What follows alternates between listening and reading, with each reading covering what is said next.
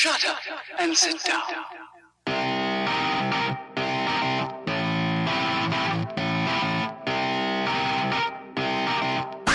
Hello and welcome to Error 204, a podcast discussing theology from a reformed perspective and genuinely nerdy things where there's no content that you won't love. I'm your host, Luke Denner. And I'm Mark Fromy. Today we're going to be talking about Soli Deo Gloria, which is to the glory of God alone, and then also talk about our top five TV shows, respectively. And so that's where we're headed. With all that, Mark, what's been going on lately? How you been doing? I've been doing pretty good. Uh, staying busy with work and things like that. Um, yeah, it was a kind of relaxing weekend actually. Just not much to do, so got to just spend the, the weekend with my wife and hang out, watch some TV, and read a little bit. But there wasn't a whole lot going on, so it's been it's been a lot of fun. Um, I've been playing a lot of Rainbow Six Siege lately again. Such a good game. Such a good game, man. I, I love playing that game pretty much always. And so Yeah, I know. We usually when we play games together, that's what you want to play. Although lately we've been on a Day of Infamy kick. we've played a lot of Day of Infamy. Day of Infamy's been a lot of fun too. So Yeah, if you guys don't know what that game is, you should look it up. It's a mod of a mod for Counter Strike. a mod of a mod, the mod, the number of mods that it's it's like modception going into Day of Infamy. It is. It's awesome, but it's a fantastic game. It's it's set in World War II, and it's, I mean, if nothing else, think kind of maybe Counter Strike set in World War II, but a hundred times better. I mean that's yeah. The That gives you an idea of Day of Infamy. yeah Insurgency was a mod of Counter Strike Source, which was then modded into Day of Infamy. So yeah. Ca- Counter Strike's accurate, It's- but eh, yeah, I think this is better. I say that having never played Counter Strike though. Uh, I've played you know. plenty of Counter Strike, and I, I, I'm not actually a huge fan of Counter Strike, but I love Day of Infamy. So Well, there you go. We heard it from the hardcore gamer. Day of Infamy is the better. hardcore gamer. So you're the hardcore. I'm the dirty casual. They're the dirty That's- casual. That's how. That's how it works. That's yep. That's just how we're referencing each other throughout the rest of this podcast. Even though like not just this episode. Oh, man. the whole the whole podcast. just the hardcore gamer and the dirty casual. Even though, even though gaming is not our topic really at all. exactly. Even though it's it's just something that pops up every now and then. Whenever we reference gaming, you're the hardcore and I'm the dirty casual. Yeah, that sounds sounds good. Uh, That's just how this is gonna work. my my wife and I have also been watching through. Uh, man, I can't believe it. I, I've always I've always dogged on Friends. You know that. Never been a fan of it. Mhm. Like one or two episodes has been usually the max I can handle. But we've been watching a See, I whole think lot of it's okay. Friends. she's she's got me hooked on it. It's been pretty much the only thing we've been watching. We've watched been watching a couple other smaller shows too, but if I get home from work and we sit down for dinner or something and uh, we just want to watch something, we end up watching Friends most of the time. Nice. Yeah, Ashley actually just my wife just finished that last night. She wrapped up the series, and I realized how how sappy I am when it comes to season finales or series finales of shows. When I sat down and watched the series finale with her, and I was sad at the end of Friends, and I've watched like maybe five episodes with her throughout the whole thing, and I was sad because it was the finale and the show was over, and that's just how I get when shows end. You can ask you can ask Ashley; she'll tell you that when shows end, I'm just like depressed for a week because I'm sad that it's over and I don't want it to be over. That's weird. So, I know it's it's the same way with a good book. You finish a good book, you're sad because you want more of it. So I know I'm I'm a freak, but Yeah, yeah, this this weekend was pretty relaxing for us too. We didn't have a whole lot, whole lot going on. Well, things that were supposed to go on that I messed up, but it all worked out, and and we're ended up getting to spend some time together, watch some TV, and and hang out. So basically, what you guys did in Michigan, we just did here in Missouri. Oh, perfect. Again, Mark and I are the same person with different filters. it's it's terrifying in uh, more ways than I care to admit, to be honest. Yeah, and, and there are times when Mark will neglect that he's the same person as me, but deep down he really is, and if you get him in the right mood, it really shows. So Yeah, that's pretty keep true. that in mind. You don't you don't have two hosts; you have one host that's just split into Two people. two voices There here. you go. Basically. no, no, we're different enough that it keeps it interesting. You have you have the PG thirteen host and you have the R host. Hey, I'm not R. I'm PG eighteen. I feel like I feel Isn't like the same as R. I have no idea. I feel like we're better off doing the ESRB ratings than we are the MPAA. I'm T for teen, you're M for mature. yeah, but no nudity. So well, that's that's, a always good. thing. Just just drug references and stuff like violence. Violence is definitely in there. Oh, Uh, But- well, that's good. You had a good yeah. weekend. I'm glad. yeah, it's it's it's been good, but well, with with all that interesting stuff along the way here, um, let's go ahead and get into Soli Deo Gloria. And so again, October 31st is going to mark the 500th anniversary of Luther nailing his 95 thesis to to the door, and and so a lot of people are covering this. We realize that, but these are things that that need to be brought back up. That need to be visited, and and that's because they're so foundational and they're so core to the church, to being Protestant, and and honestly, deeper than that, to being Christian, to being a follower of God. Is, is these five tenets are are very they're very foundational for that, I would say, and they're very foundational for the church and for how we're going to handle everything within the church, from the teaching to the application of that. And so, uh, I think it's great seeing how many people are coming back and talking about these things, and just bringing them back up. And it's really been cool to see them being revived in in the church. I mean, you have the movie Calvinist that Les Lanphere put out talking about that, how not the not the uh, solus per se, but just kind of Reformed theology in general is making a resurgence within the church, which is really exciting and really encouraging to see that that turn back to solid biblical theology that's occurring. And not that it was lost, but it definitely took the background there for a while, and now it's kind of edging its way back up to the forefront, which is really it's just a really encouraging thing to see. Yeah, I agree. I mean, it's it's been uh, very different. I, I think that it really does come down to what we talked about last time with sola scriptura. That people are are going back to scripture, find, finding their focus in scripture, and and it outflows in the way that they act and the way that their theology is, and you get more of that reformed leaning theology when you get into really what what is scripture saying and teaching. And so, uh, I haven't gotten to watch Calvinists yet. I plan on picking that up here pretty soon once I got a little bit extra money laying around. Fantastic, fantastic documentary. Yeah, Lindsay and I are really excited to watch it. So, um, but yeah, I, I think that that coming back to that attitude and coming back to that uh, approach to Scripture and to to Christianity is a good thing, and uh, seeing it manifest itself in those things like sola scriptura and and looking at faith alone and grace alone and everything, and, and salvation coming through Christ. Um, I think the natural outflow of that is what we get here, which is is God being glorified above all else, and and solely right.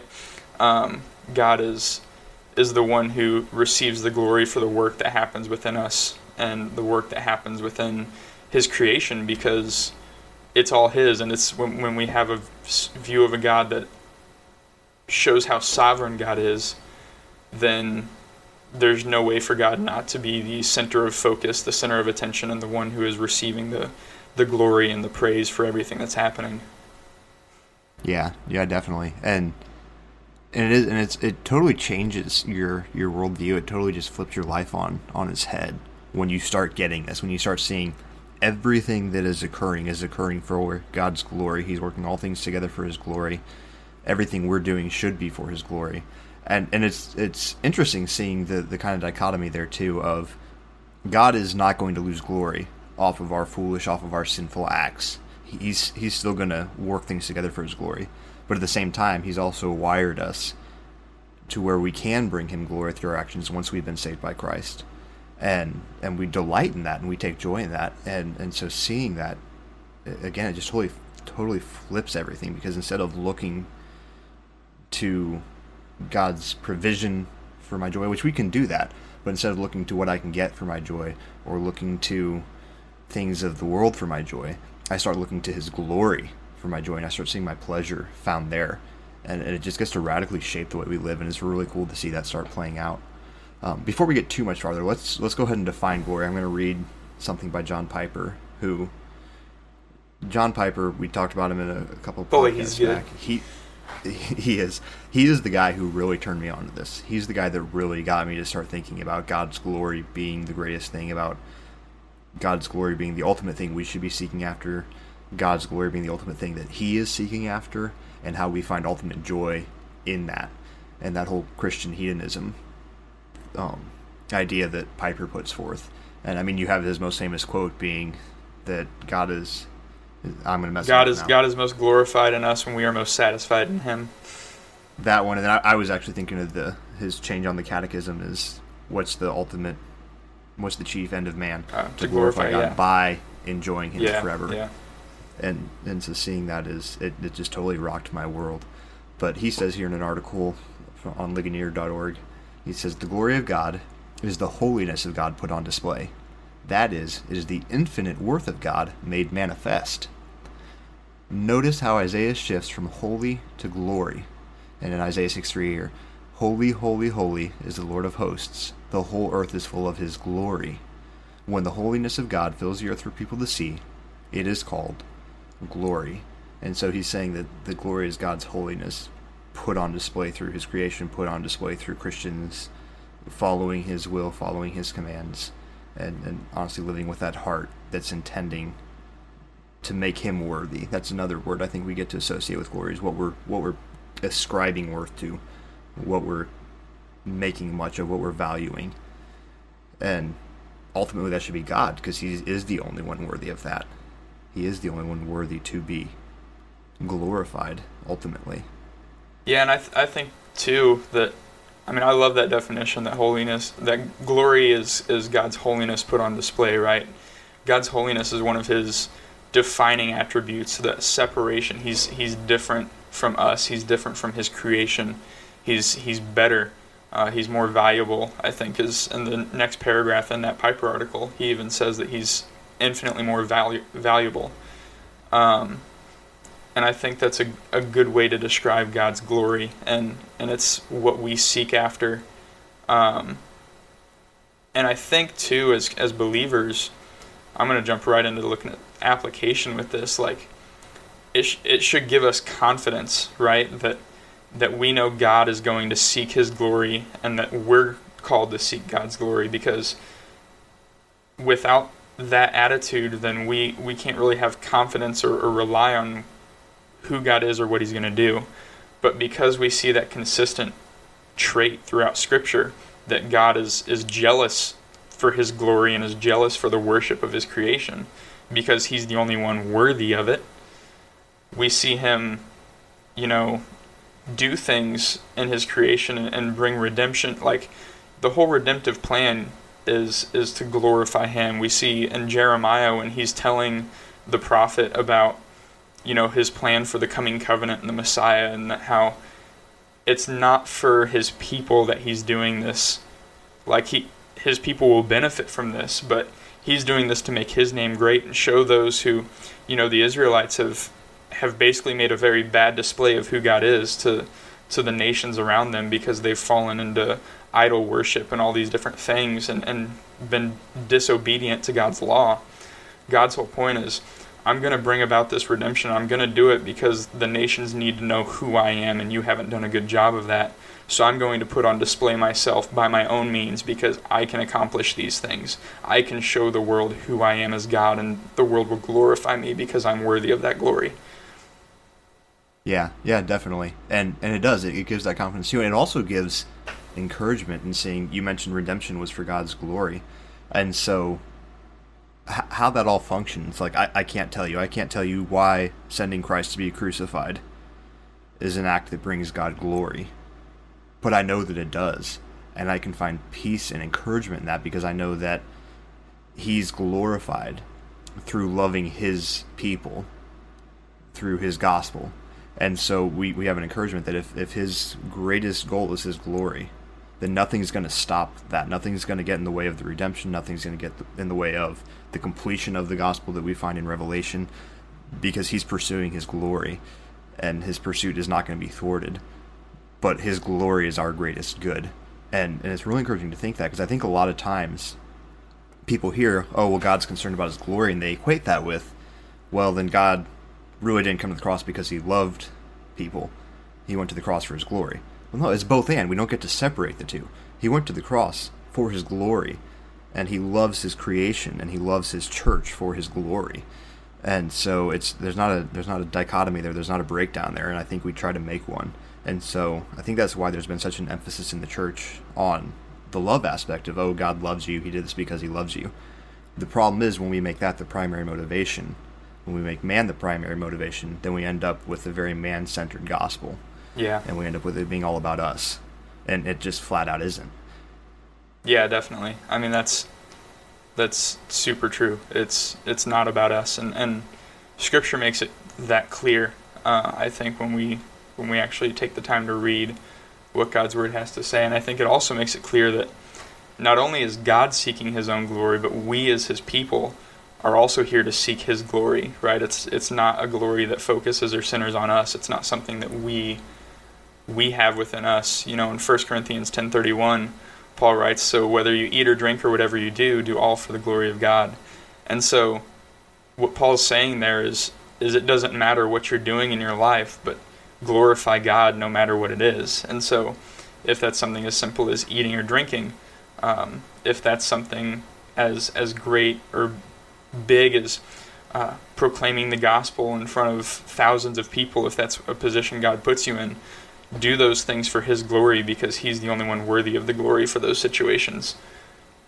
Yeah, and this solo just gets so ridiculously practical too. Like you go back to those examples, eating or drinking. How how do I glorify God when I'm eating? Well, I can give thanks to God for the provision He's given me. I don't get to be gluttonous because I know God is not glorified in sin, and gluttony is sin. If, if what am I drinking? Am I drinking alcohol in excess to the point of drunkenness and stepping over into sin? Or am I going to receive good gifts with thanksgiving and thereby bring him glory?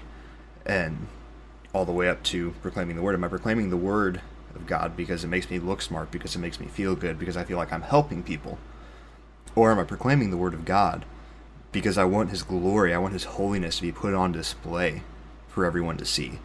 And so it, gets so practical there into how does this play out? Well, it plays out by I get to make sure every act I'm doing is going to be God's glory. And we get a really clear cut line of if, if I'm sinning, I'm not glorifying God. And so it's, it's not like it's a super hard thing to put into practice cognitively, unfortunately. Yeah.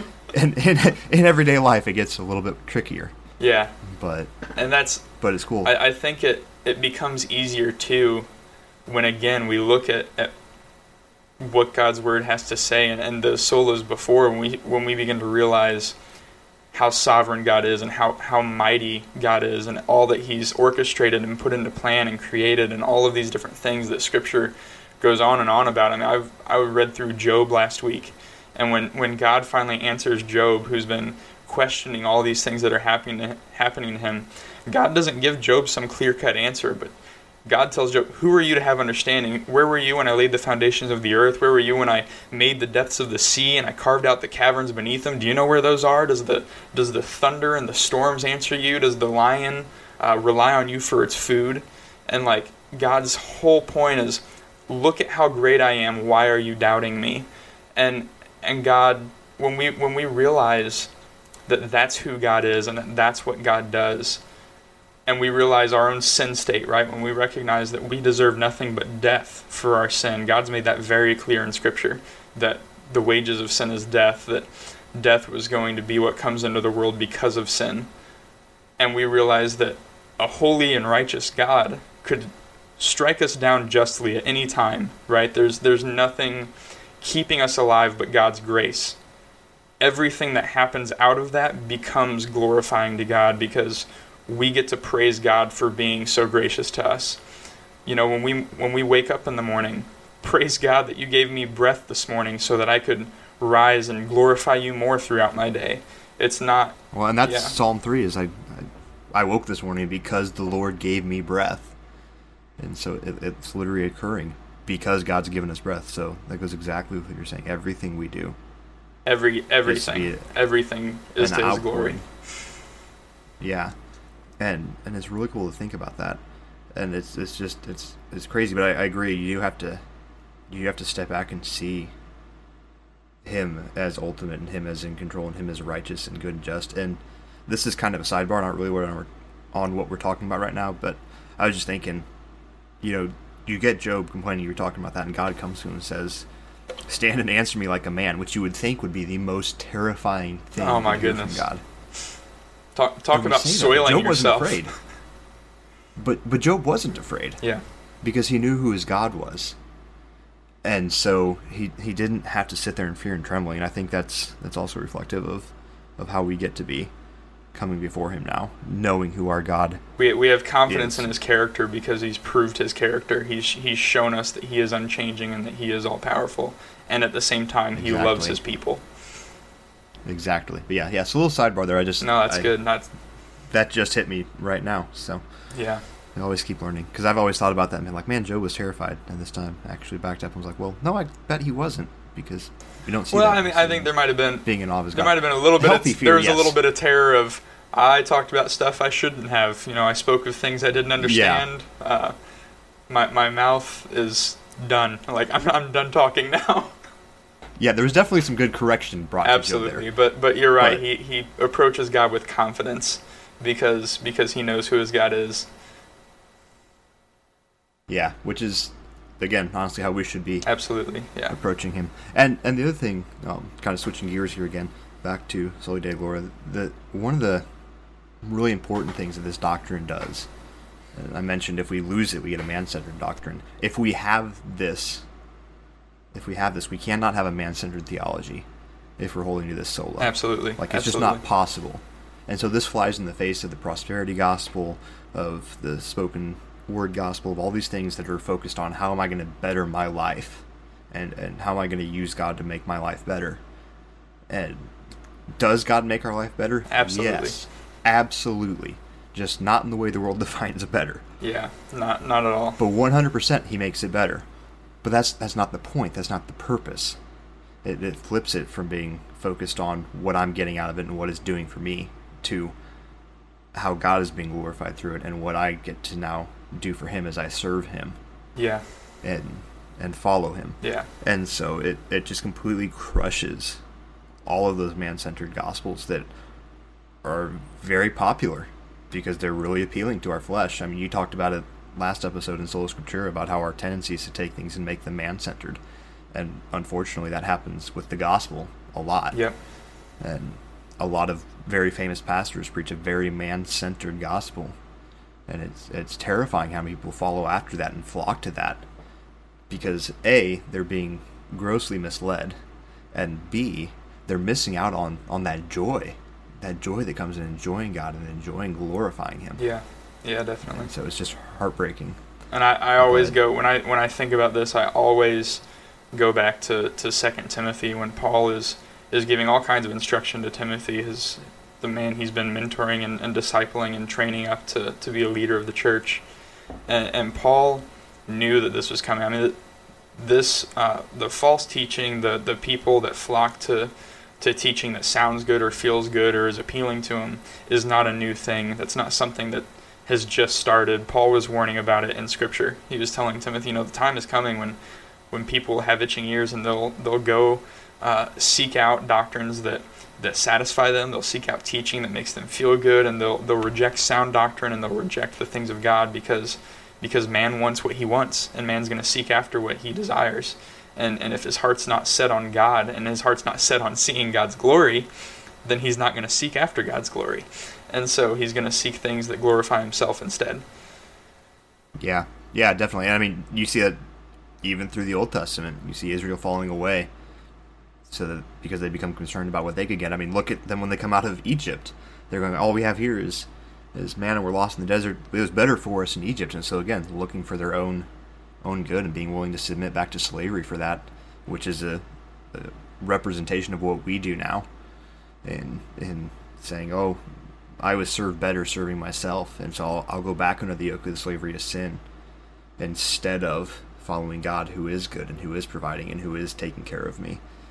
And and so yeah, that's just that's just the nature of man is to Yeah, I mean, and sin, sin doesn't change. do that.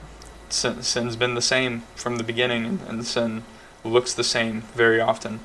Um, like you just said, that Israelites in the Old Testament were reeling backwards and, and backpedaling away from God whenever stuff got hard. And we do the exact same thing here when, whenever stuff gets difficult or uh, we it requires some discipline on our part. It's like, well, maybe not. I, I think I'm good without this for now. Yeah, yeah, and even just as a warning shot for us and and all those who think they have a good God-centered gospel, be cautious because using the right words doesn't mean you're truly concerned about His glory ultimately. Yeah, and I think there's a danger in that too. Like these these words are kind of becoming popular trigger words to use now, gospel centered. I mean, go to a Christian bookstore, it's gospel this, gospel that, gospel this, gospel that. But if we start throwing these words around just because we know the people bite onto them, and we're not actually conveying the meaning that comes alongside them, we're not actually living the life that should be flowing out of holding to these doctrines. Yeah.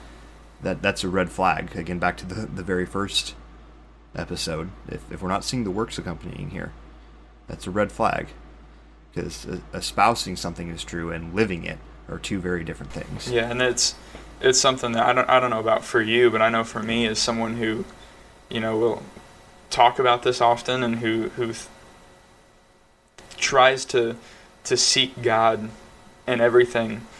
I fail at that daily, and like even sitting here talking to you now and going through how great of a doctrine this is and how important it is to the Christian life even today I've I've failed at this and there's there have been moments in the day where where I spend my time thinking about myself, seeking to glorify myself and, and I, I put off God for, for my own selfishness. It's it's a constant battle. And, and it's it's so easy to fall into that selfishness even when I even when I know the doctrine, even when I understand it, even when I have a love for it, I still will forsake it because because I oh, yeah. seek after my flesh. Yeah, and I mean correct me if I'm wrong here, but I'm assuming this is going to be the same way for you as it is for me. And I think all people who have been called the ministry are honestly called the Christians, but we're even so perverse. We'll take this calling God's given us to ministry and we'll twist that and we'll make it about us. Yeah, look look and at how so, good I am that God's called me to do this special job. We'll do that or we'll let things like, well, how much money is this one going to make me or Yeah how much are these people going to like me? And we let those things start influencing where we're entering into ministry or what we're doing in ministry instead of making it about God's glory alone and not not being concerned about these other things. Yeah. Not that you don't want to provide for your family, not that you want to be intentionally abrasive. Yeah.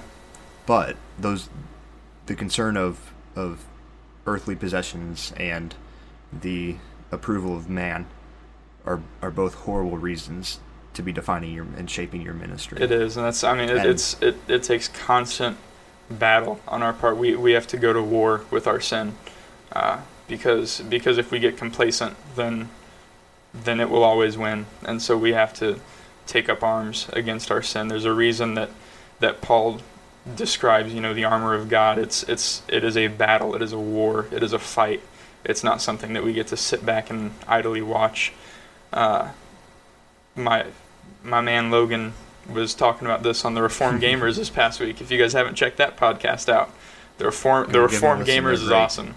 And, and Logan talked about how he's been he's a youth pastor in Texas and he's been hammering into his students the John Owen quote, you know, the be killing sin or it'll be killing you, right? That have that constant battle and, and seeking to to put to death your flesh and put to death your sin because the second that you stop doing that, it's going to take over and, you, and you're no longer going to be living and seeking God's glory alone. You're going to be living for your own self and your own sin and your own, uh, your own glory. And so the glory of God alone is something that's important and something that takes constant uh, thought and intentionality to, to live a life where we're actually focused on it.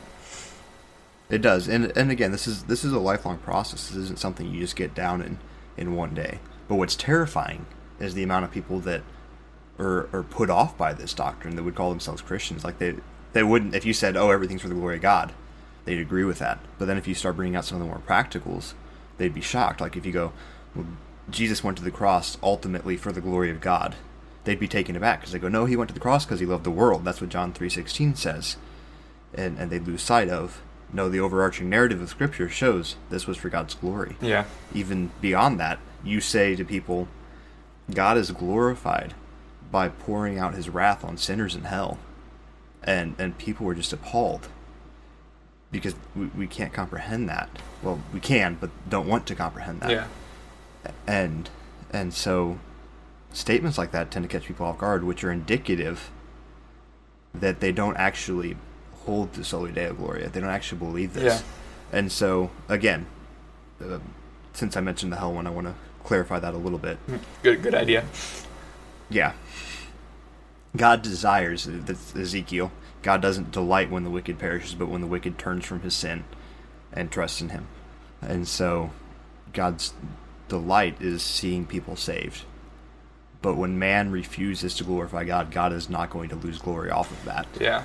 And when when a judge makes a good and right call i- in the courtroom and condemns a criminal, we honor them for that. We call judges your honor because there's honor and there's respect that goes with that, and it's a good and a right thing to do. And it's the same with God in punishing sinners in hell. That's that's the problem I think a lot of the times, and this goes into the five points of Calvinism with total depravity.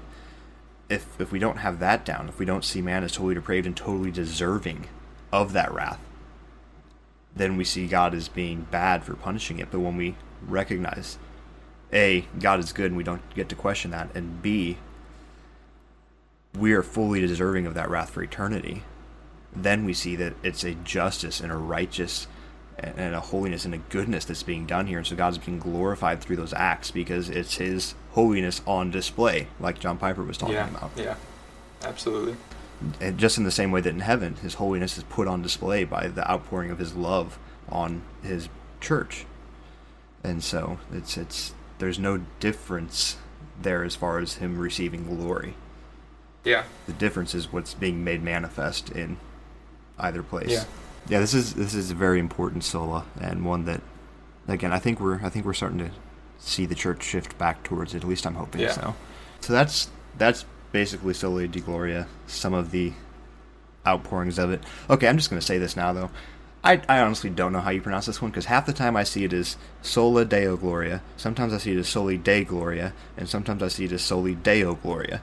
Like I never see it written the same. the Yeah, same I, I think the actual like in context the Latin is the Soli Deo Gloria. I, I, I mean all of those words from what I know, uh, my my very, very very limited knowledge of Latin, right? Is I have no knowledge of Latin is- other than English words that are derived. yeah, it's it's I, I believe um, just the the way that the form that it takes Soli Deo Gloria is is what it is, but. Uh, I could be wrong in that. I think historically that's how it's been written, though. So um, that's what I'll continue to use someone, until someone corrects me and shows me why. So, I was gonna say if you're listening and you know why, like go to our Facebook page and let us know well, and so that we can know what's what's and up. then I've always said I, I ran into this today. I listened again, listened to Doctrine and Devotion. They they hit. Uh, Man, we plug so many other podcasts. oh man, it's, it's great. I'm telling you, they're they're all good. Go listen to them. Again, guys, there are a bunch of great podcasts out there, and we will shamelessly plug them because Absolutely. you should be listening to them. Um, but there's they did uh, what I've always called Soli Gracia, right, or Sola Gracia, and and Yeah, that's what I've always. Joe. Thorn, when they when they did that one, he said it's uh, so what is it, soli gratia or, or gratia? I think he said is what it is, sola gratia. And I'm like, I've I didn't know that's how it was pronounced. You know, he's Joe Thorn is a much smarter man than me, and and so he's probably right. But I'd never heard it said that way before. Yeah, yeah, I'd never heard that one either, but that makes sense. I guess we just go with Gracia because it sounds like grace, Yeah. and so that makes more sense to yeah, us. Yeah, we we we Americanize it and Englishify it. I mean, that's what we're supposed to do with everything, right? Exactly. Hey, if you want a place that does that, come on out to Missouri, folks. we we got Versailles as a town. Uh, Des Peres instead of De Pere. Like we take all these foreign-sounding names and then we just pronounce them like you would read them straight off the page if you were in kindergarten. Wait, do people actually really call sad. them Versailles and Des Peres? Yeah, and that's I'm pretty sure the legit. I'm like, I lived there for 22 years, and I've always called it Versailles and De Pere. Yeah, De Pere is becoming less and less called Des Peres, but Versailles is still called Versailles a lot of times. Oh my goodness! So, yeah. Welcome sad. to the Midwest. Yep, where the weather changes and we can't pronounce foreign words. Good, su- good oh, summary. Oh. Pretty much. Don't like the weather, come back tomorrow. yeah, But yeah, so yeah, so there you go. There's there's Soli Deo Gloria.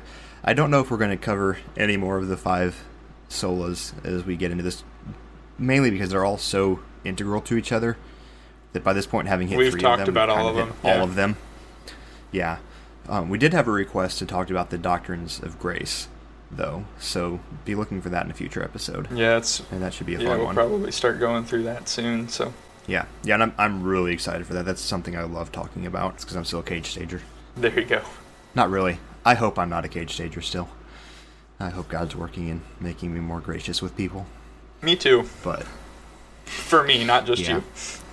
Yeah, for both of Yeah. us, I, I hope so. Because man, we were pretty bad in college. Yeah, there were definitely some bad moments. So Yeah, if you're if you're new to Reformed theology, if you're new to Calvinism, first thing you need to do is go listen to Doctrine and Devotions, the New Calvinist podcast, because that's going to give you some great advice. Yep.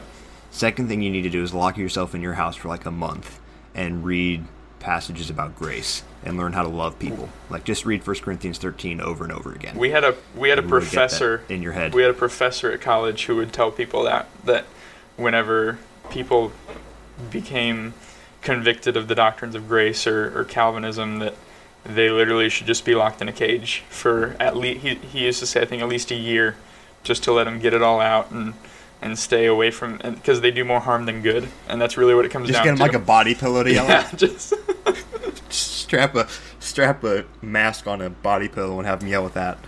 Yeah, they, they got all. I mean, they got safe spaces everywhere now, right? You got safe spaces for people who get offended or upset by things. You can go Have a ha- have space have for spaces for, for for new Calvinists to go Cage and scream at things and oh, that's awesome. just go just go by your nearest Presbyterian church, everybody. It's going to be okay. Well, be careful with that. If they're Your PC PC, or PCA church. Go to your nearest PCA church. You, you go to PC USA, you're going to be in for a surprise, and so will yes, they. that's Um, very true. oh, we better get into TV. Probably a good we get into idea. too much trouble Probably a here. good idea.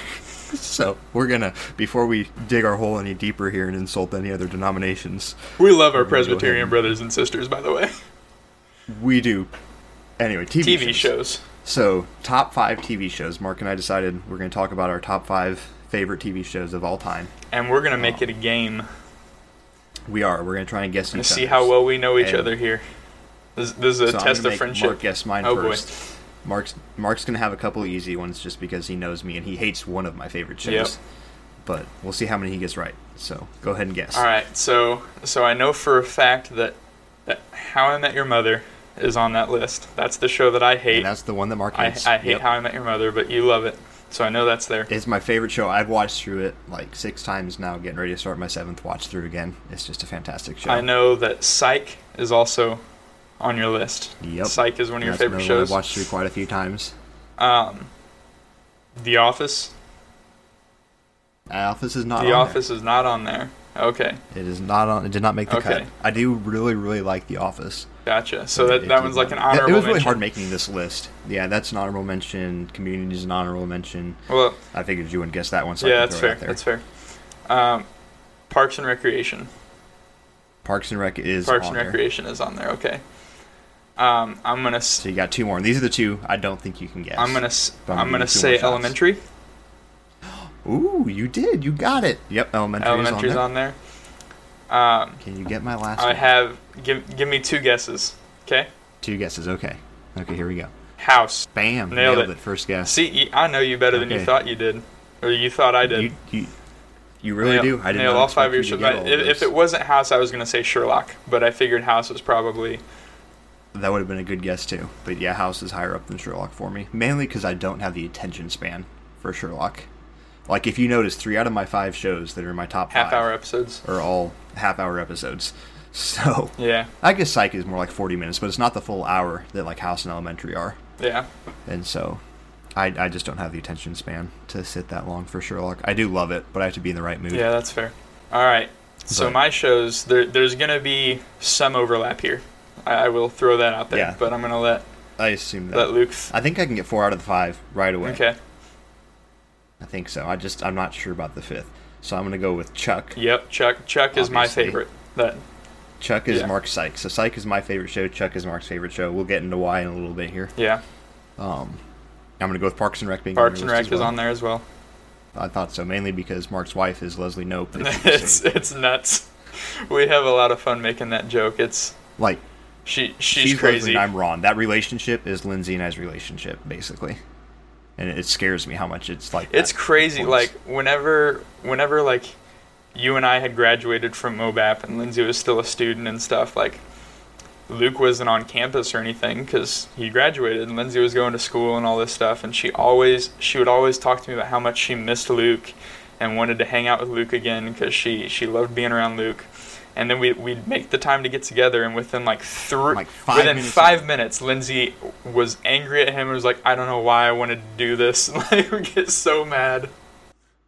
I don't think it was legit anger. Though. It wasn't. It wasn't. But but we definitely. you push your buttons pretty pretty bad. I do that to most people, to be fair. That's fair. Um, but yeah, right. but so Lindsay you, tolerates me. yeah. So okay, so, so what you did I got say? Chuck, you got Chuck and Parks, and Rec. The Office has got to be on there. The Office is on my list as well. I figured. If it wasn't, your brother would probably kill you.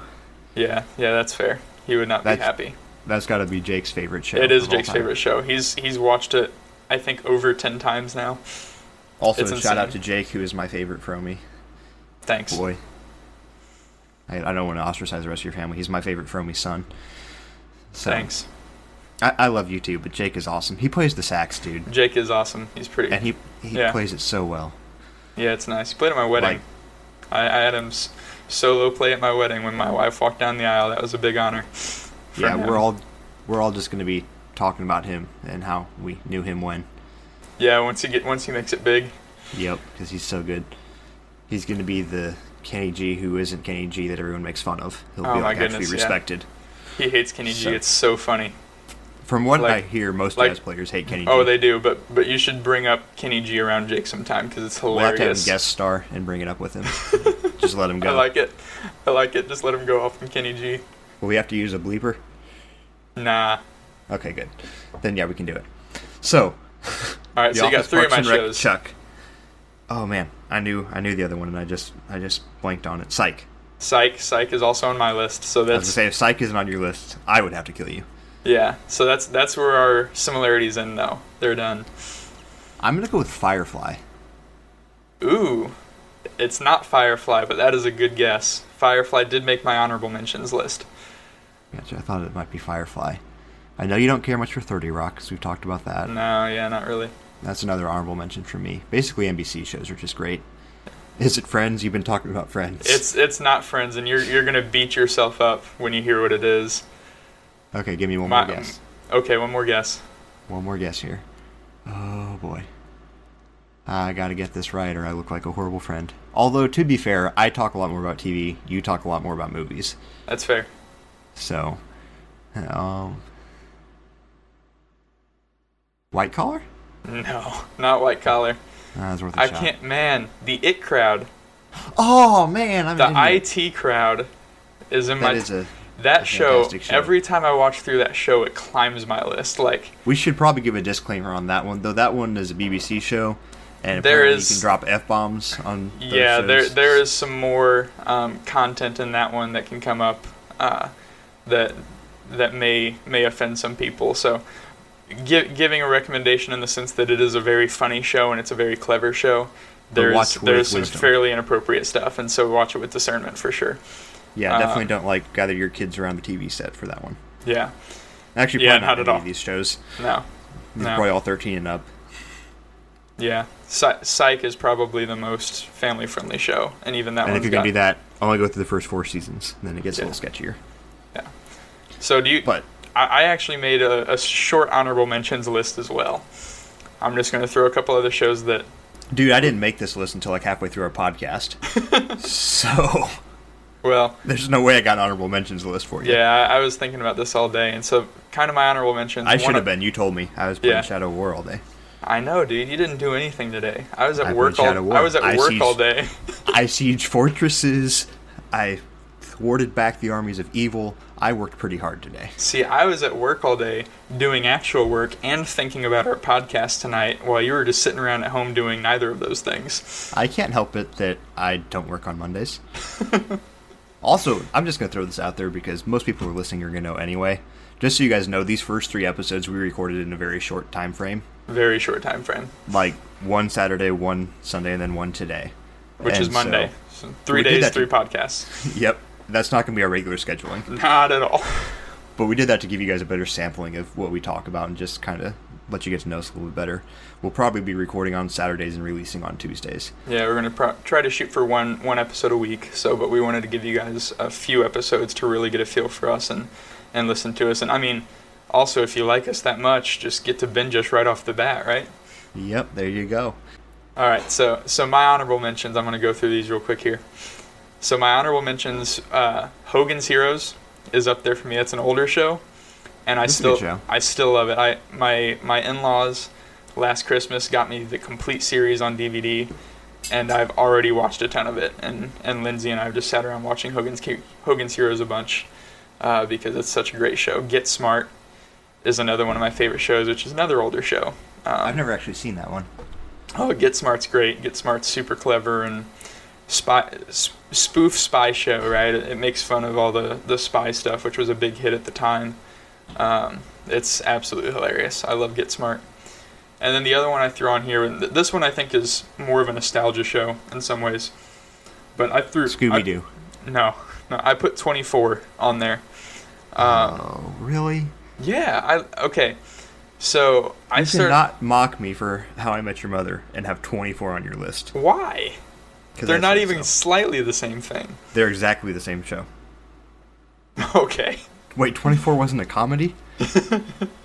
Maybe that's why I didn't like it. You might have watched a different show than I did. Is there two shows called 24? No, it's the one with Jack Bauer, right? It was supposed to be a sitcom. Yeah, it's a sitcom. That, that yeah, makes that's sense. what I thought. No, so that 24 for me, the reason that gets on honorable mention, I, I've tried to go back and rewatch it, and and some of it's good, but it's also not in a lot of ways, also too. Like it's just not that good. And I think part of it for me was it's nos- nostalgia for me because as I was growing up, and, and It was a big thing when it came out. It was, and it was like looking back on it. When I've gone back and watched stuff, there was a lot that I missed, like went over my head or whatever. But I probably shouldn't have been watching it at the age that I was. Uh, but so I watched, you sit your kids down. They'll be fine. They won't know what's going on. yeah, I watched it with my dad though. I think that's what made it nostalgic for me. Is my dad would watch it Gotcha. every That week, makes sense. and I'd sit down on the couch with him and watch through 24 and. It was an interesting show. I thought it was. I thought it was fun. I liked the action, but going back, there's a lot of just really slow stuff in it too. Yeah, yeah. It's sad when that happens in shows when they hit those slow spells, and you're like, oh, just get on with Yeah. it. Which doesn't happen a whole lot in comedies and stuff. They just start reusing gags from other shows. But yeah, but definitely with those more dramatic action style shows, they can hit those slow points. Yeah. Like I know that happens in House. We we mentioned House is one of mine. There were definitely some slow points throughout seasons in that show, but still made my my list just because one Hugh Laurie, and B it's it's a take on Sherlock Holmes. One and, And B. so- This is how Luke makes outlines. Yep, that's that's how I do this. This is this is how I do things. It's great. So So so why just kind of wh- why are the shows that you have on your list your favorite shows? yeah yeah. Um, let's run through that really quick. Um. So Psych is great. Psych A, A. We're gonna go A and two here. A because I'm I'm Shawn Spencer. It's just how it is. It's bad. So What he like, I- means by I'm that not- is he's an obnoxious, sarcastic smart aleck basically who yes. makes a lot of people angry. And so if I wasn't saved, I would I would act exactly like Sean does. Um, so maybe I'm just narcissistic, and that's why I like it. But no, in, in all reality, I like it because it's got great humor. It's got great great story to it. The writers do a fantastic job, and all of the freaking references Oh my that it goodness, does to the to the '80s are fantastic. And like you will not find a show with more references With Psych, the '80s. the thing that stand like the number of references there are. Every time I go back and rewatch it, I've watched it four or five times, and every time I go back, there's more stuff. Oh, there's, oh yeah, dude. There's there's so many references. There's stuff I didn't show. notice the last four times I watched it. It's like, oh, didn't see that. That was awesome. Like, just constant, just moments of, of weird, obscure reference, and they don't they don't dwell on 'em or make a big deal whatsoever. No, they just hit 'em go and go. right over them. It's great. So yeah, it's it's fantastic, and like, you know, the writers for this that show were just having the best time of their lives with that and fitting as many references in as they could, and they don't do it in a way that's like tacky or cheesy or distracting. Not at all. It's really Like natural. they just it make just it flows. part of the Yeah. characters and part of the story, and so it's great. So that's like How I Met Your Mother. I like just because I, I honestly find it really funny. I like the storyline of it. I know you hate the writing. The one thing Yep. I will say, I will qualify this with, the official ending should not be, and in my mind is not the official ending. The alternate ending should have been the official ending, which honestly would have cured a lot of your grievances with it. It would have. I, that's that's where it primarily falls apart for me. Um, is that you know I, I watched it's nine seasons right?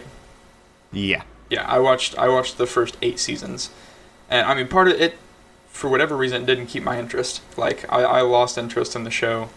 Um, it wasn't a show I binged really quickly. Like I'd watch a few episodes here and there because I just couldn't stay gripped by it. It did it didn't draw me in enough. Um, but yeah, the ending is what like knowing what happens throughout season nine really frustrated me that writers would essentially destroy the character progression and all like the show this is the thing about TV shows. They evolve over time. They change.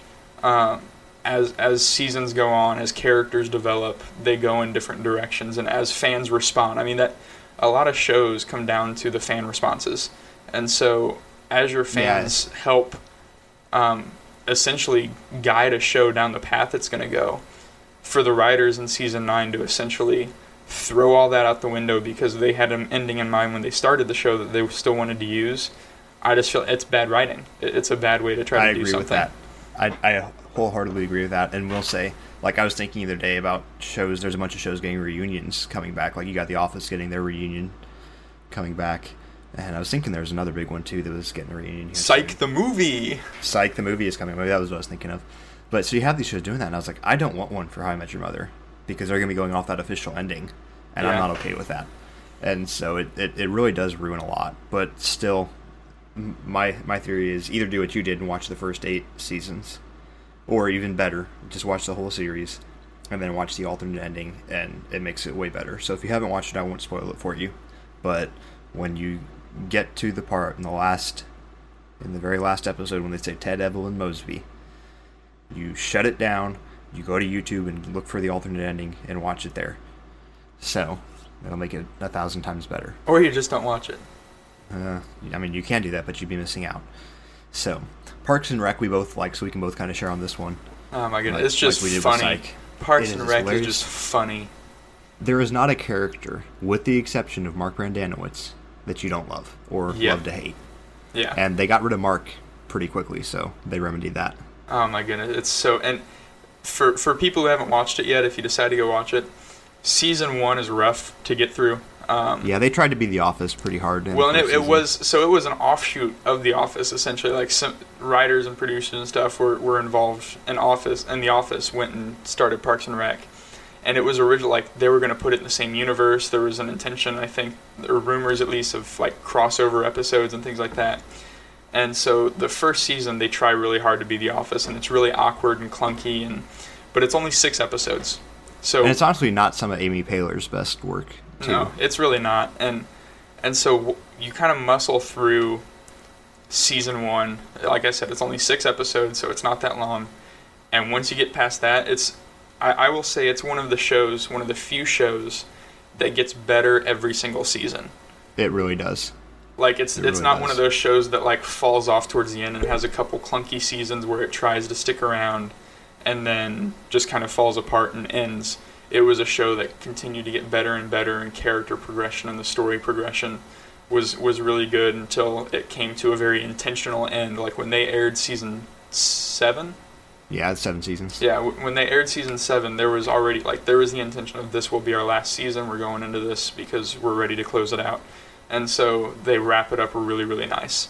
Yeah, they did. They did a fantastic job with it, and the character development in that show. You were talking about that in How I Met Your Mother.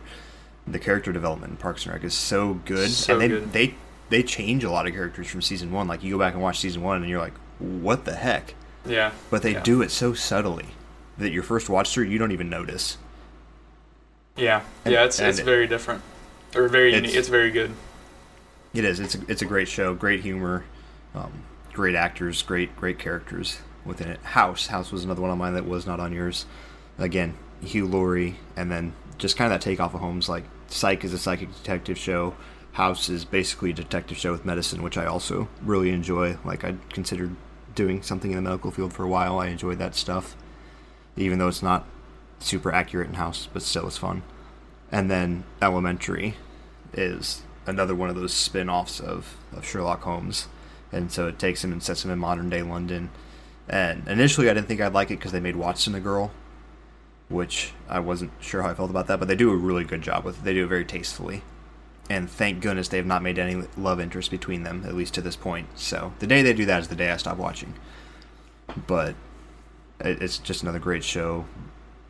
Again, great cast, um, great characters, and, and great story.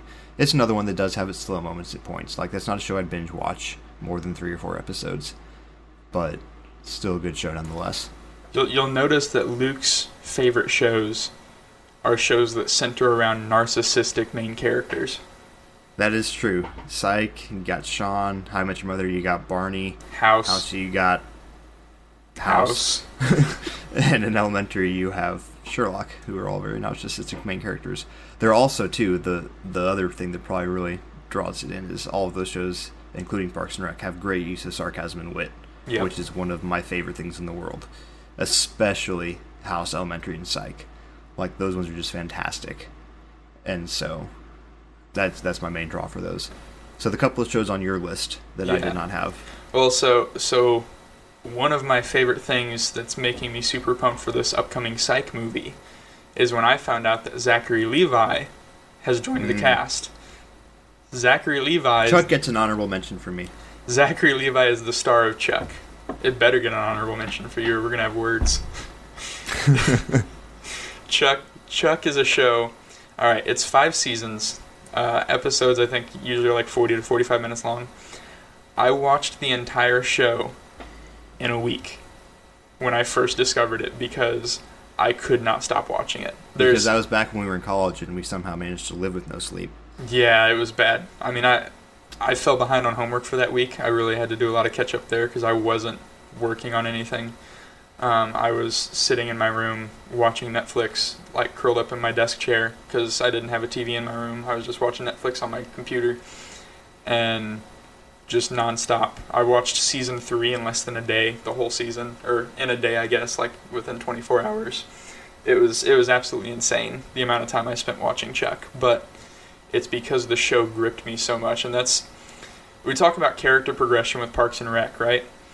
Yeah. The the thing about uh, Chuck, Chuck is the show I think does better character progression than Parks and Rec does. Like there there's not a single recurring character in the show that does not have massive character development from beginning to end.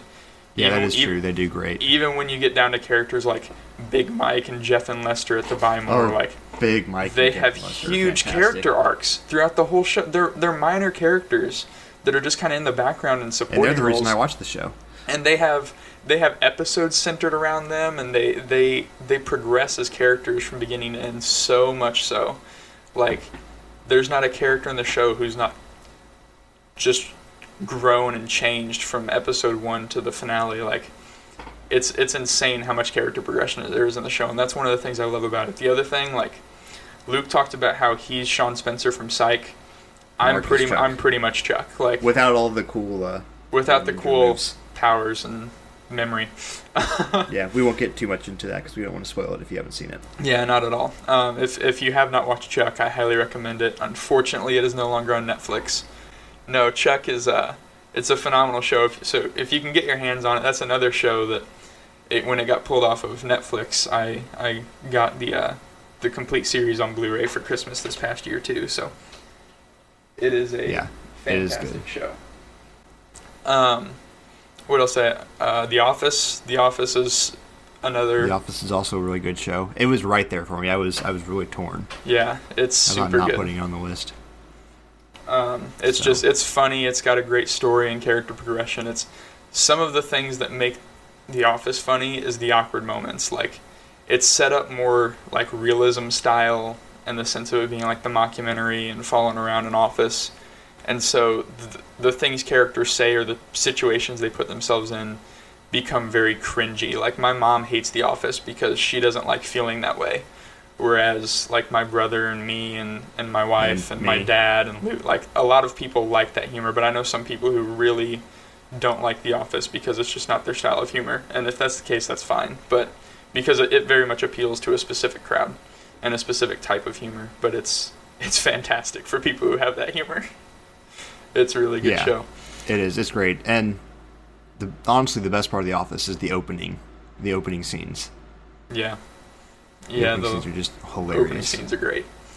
Um, So the It Crowd, the IT Crowd. That is a show that that one we just like because we work in IT. Like if you don't work in the IT field, you are not going to appreciate. That's that not totally true much. though. You're not going to appreciate it as much. But my wife, It's so good, but you're not going to appreciate it as much. my wife is and- not a tech person really. Um, she's not big on technology. She's not good with technology. She's always asking me how to do things. Um, We're sending this episode to Lindsay as soon as it's done.